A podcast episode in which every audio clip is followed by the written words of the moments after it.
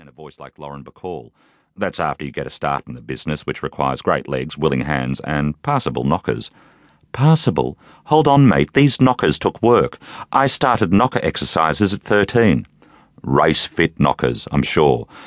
You might have given me a bit more notice of this. I heard the petulant tone of my voice. The long fingers squeezed my thigh. Wasn't any more to give, she said. They rang, they offered the money, they wanted me soonest.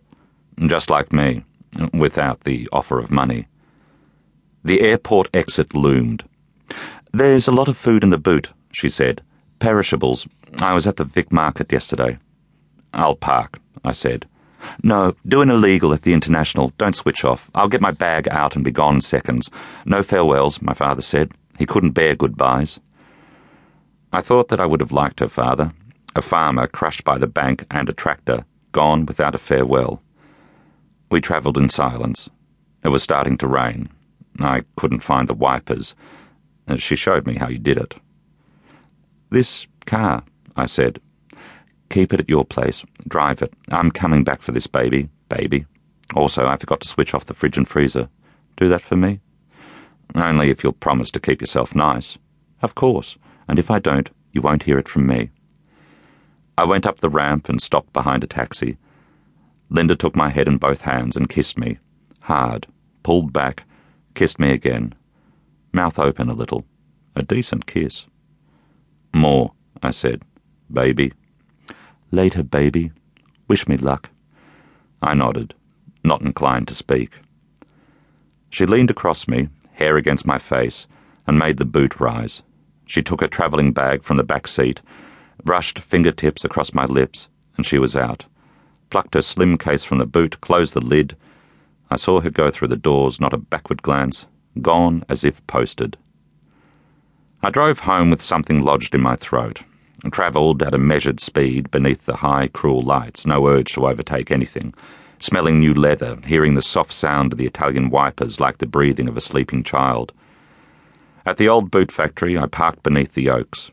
The mobile rang.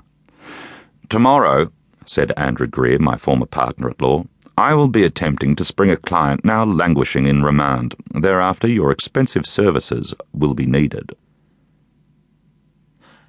Andrew Greer was on his feet, long feet in narrow, shiny black shoes. Everything about him long, all the visible things. Your Worship, he said, the defendant is a person of impeccable reputation who is traumatized by what has happened there is no risk of her absconding. She will vigorously contest the charge against her and looks forward to the court clearing her name. I ask that she be granted bail on whatever conditions your worship deems fitting. The magistrate looked at the prosecutor, who rose.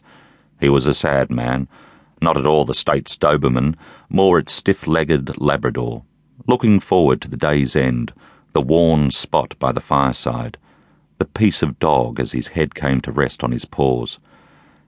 No objection to bail, your worship, he said.